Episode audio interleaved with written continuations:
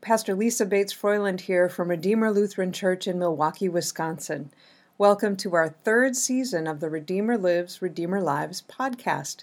The first two seasons used an interview format to explore the pandemic lives of several wonderful people connected to the ministry of our small, diverse, and mighty city congregation. This season, we wanted to offer a more portable way to take in the weekly preaching and music at Redeemer. Listen as I do to tons of podcasts while driving, walking my dog Titus, folding laundry, washing dishes. You get the picture. For the fall months of 2022, join us for our series Peter, Paul, and Mary as we follow the scriptural impact of three early Christian figures Peter the Rock, Paul the Pen, and Mary Magdalene, the tower of our faith tradition. There is a narrative arc to these three months, and perhaps some surprising twists and turns along the way, leading us to deeper questions about the decisions that were made along the way that have left us with the church in its current form. Not only that, but perhaps in these past leaders we might see a way forward. And now, here's the sermon. As you look in your bulletin, you see that the, uh, the title that I chose for the homily, which is my way of saying this will be shorter than a sermon, um, is Jesus knows Peter and Peter knows Jesus. But I really could have one more phrase tacked onto the end of that title, and that would be Jesus really knows Peter and loves him anyway. Peter goes by many names in the scriptures. This is one of the first disciples of the 12 that Jesus will travel and do his ministry with for three years before he dies in Jerusalem and, and is raised again. So Peter goes by a lot of different names Simon Peter, Simon, Peter, Cephas. It's kind of like if you are walking around with a name like Elizabeth. You can be Elizabeth, you can be Liz, you can be Beth, you can be Betsy, you can be all kinds of different things but it's still the same person. So, especially in these weeks that are to come, you might see these different names, but we mean the same person, Peter. Before we go any further, I did want to say a word about our three month series. Four weeks on Peter, this is the first week, then four weeks on Paul, and four weeks on Mary Magdalene. And I've chosen all of the readings for this whole time. Nobody gave them to me. And that also means that I chose that Old Testament reading, which may have you scratching your head, especially Nancy, who was reading it. Why does she have this part from Ezra today? I'll tell you why. Because it reflects the understanding of the riches of the faith community in that Old Testament time. It was the precious metals that was dug out of the earth and made into something that was a commodity, something with riches, silver and gold, literally. When we move into this time of the beginnings of the early church, we see that there's been a huge shift. Literal precious metals in the Old Testament become metaphorical rocks and stones. And the rocks and stones stand for people. People become the riches of the church. People will become what is precious about first the Jesus movement and later the church. And many of those rocks or stones standing together are what make for the strength of that church and the riches of the church.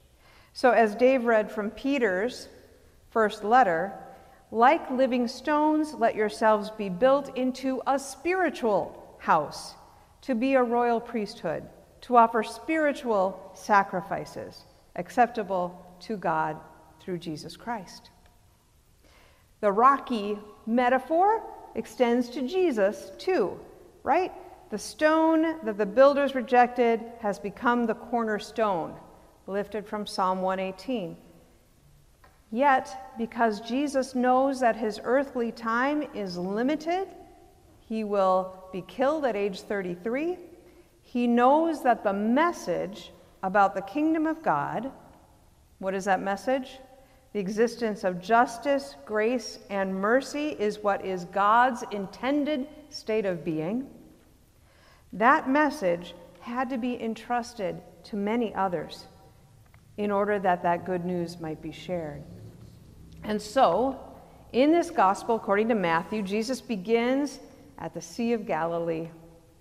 And there's a suddenness to this whole story of choosing these first disciples, of which Peter is the first.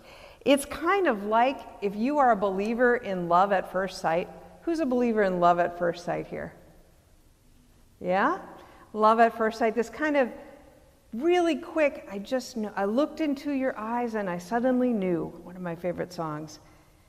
It could also be like if you've ever gone to the Humane Society to get a new pet and you hold that pet in your arms for the first time and you just know this is family in an instant.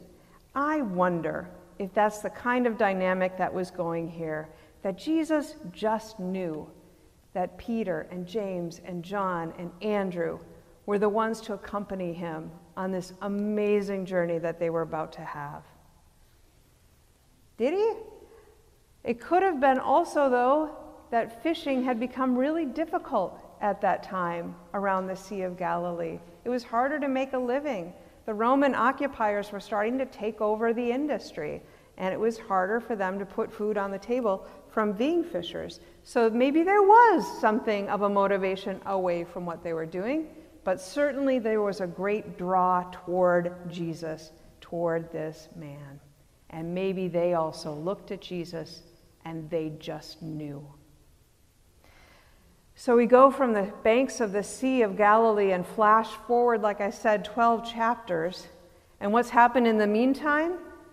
Jesus has gone about healing people, feeding thousands of people, and doing amazing teaching on what is this kingdom of heaven to be like. And Jesus asks them then at Caesarea Philippi, with all the disciples gathered, Who are people saying I am? And the first group of them say, well, John the Baptist, some, you know, some other prophet from of old reincarnated and here among us again. And then he drills down once again, but who do you say that I am? And here comes Peter with this profound proclamation You are the Messiah, the Son of the living God. And to have made that pronouncement in that space for Jesus meant everything.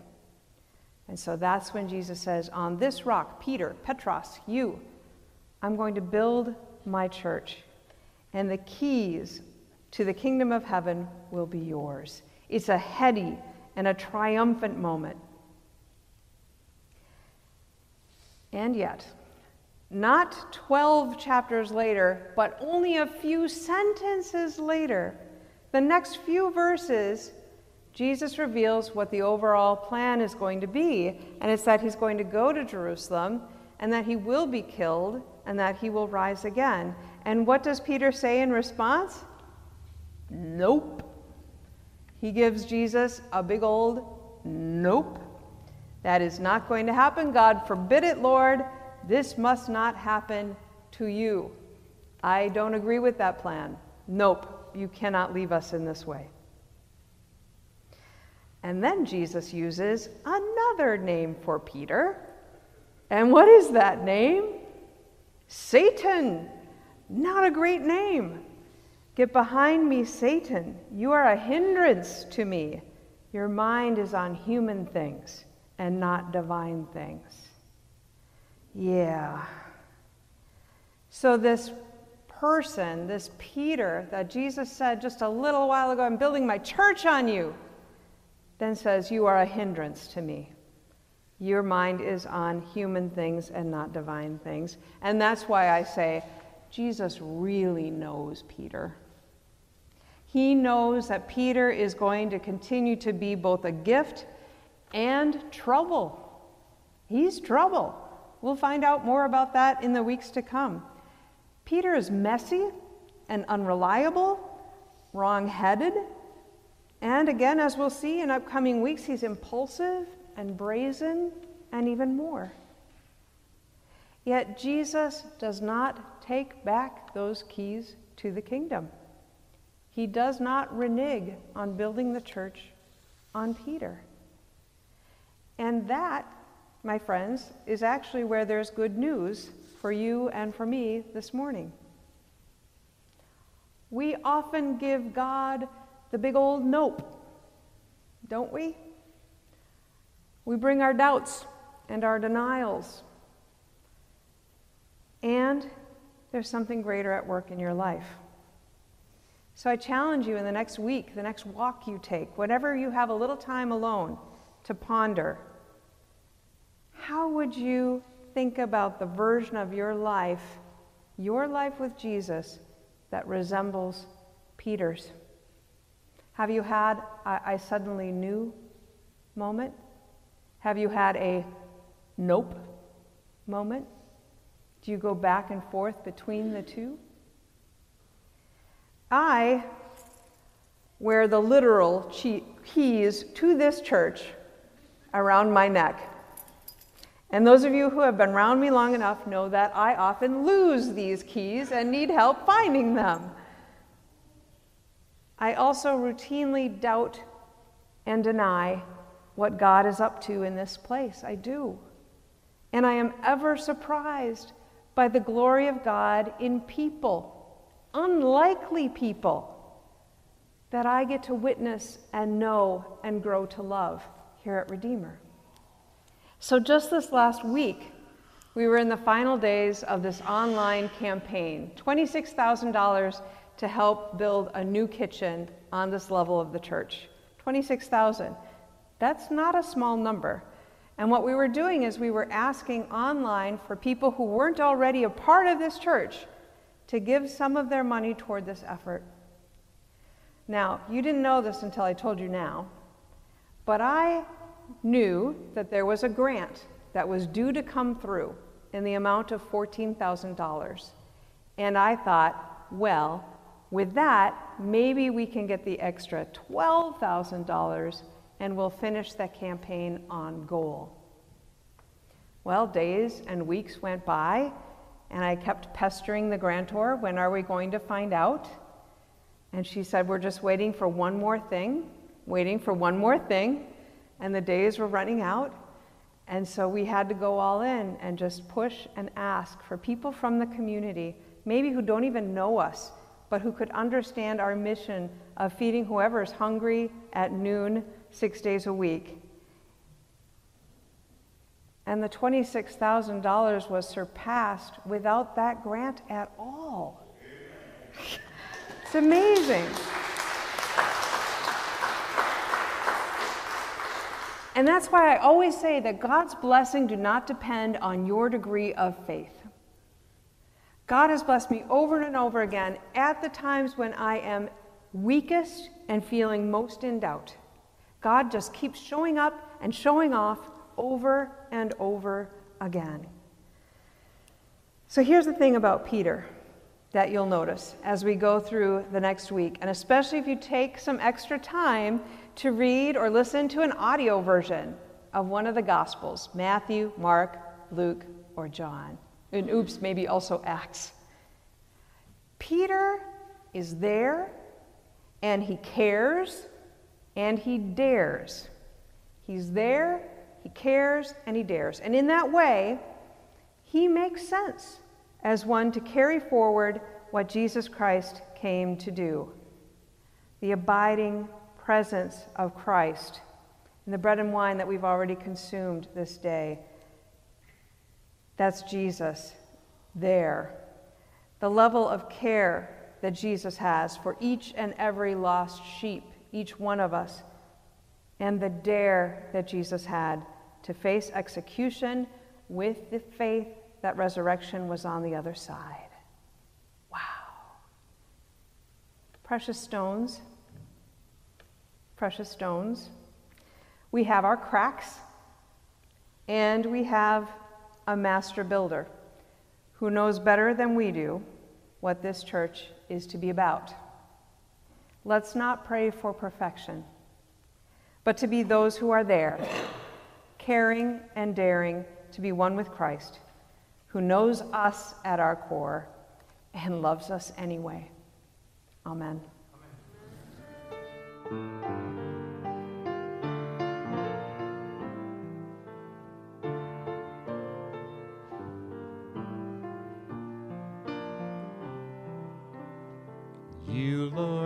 are both Lamb and Shepherd.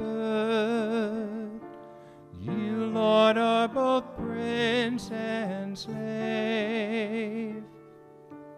You, peacemaker and sword bringer, of the way you took and gave.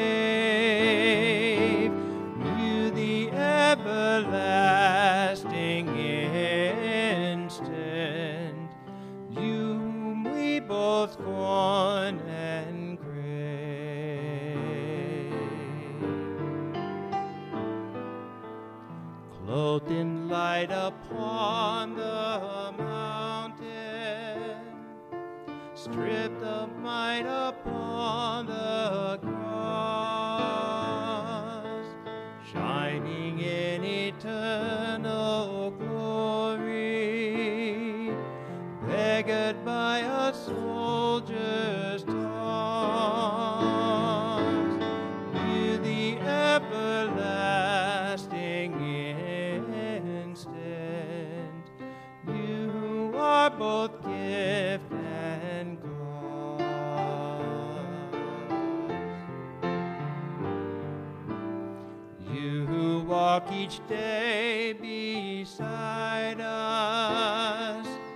in power at God's side. You who preach a way that is narrow, have a love that reaches wide.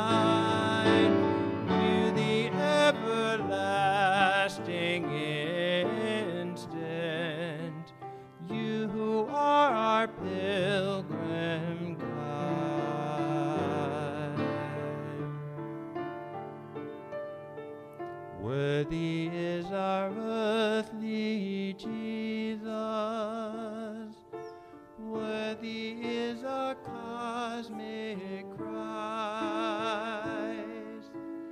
Worthy is your defeat and victory.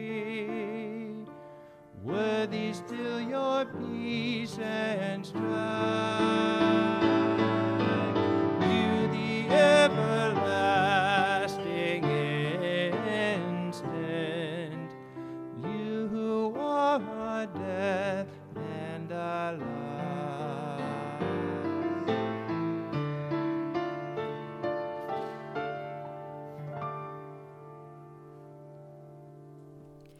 And there you have it a sermon and a song.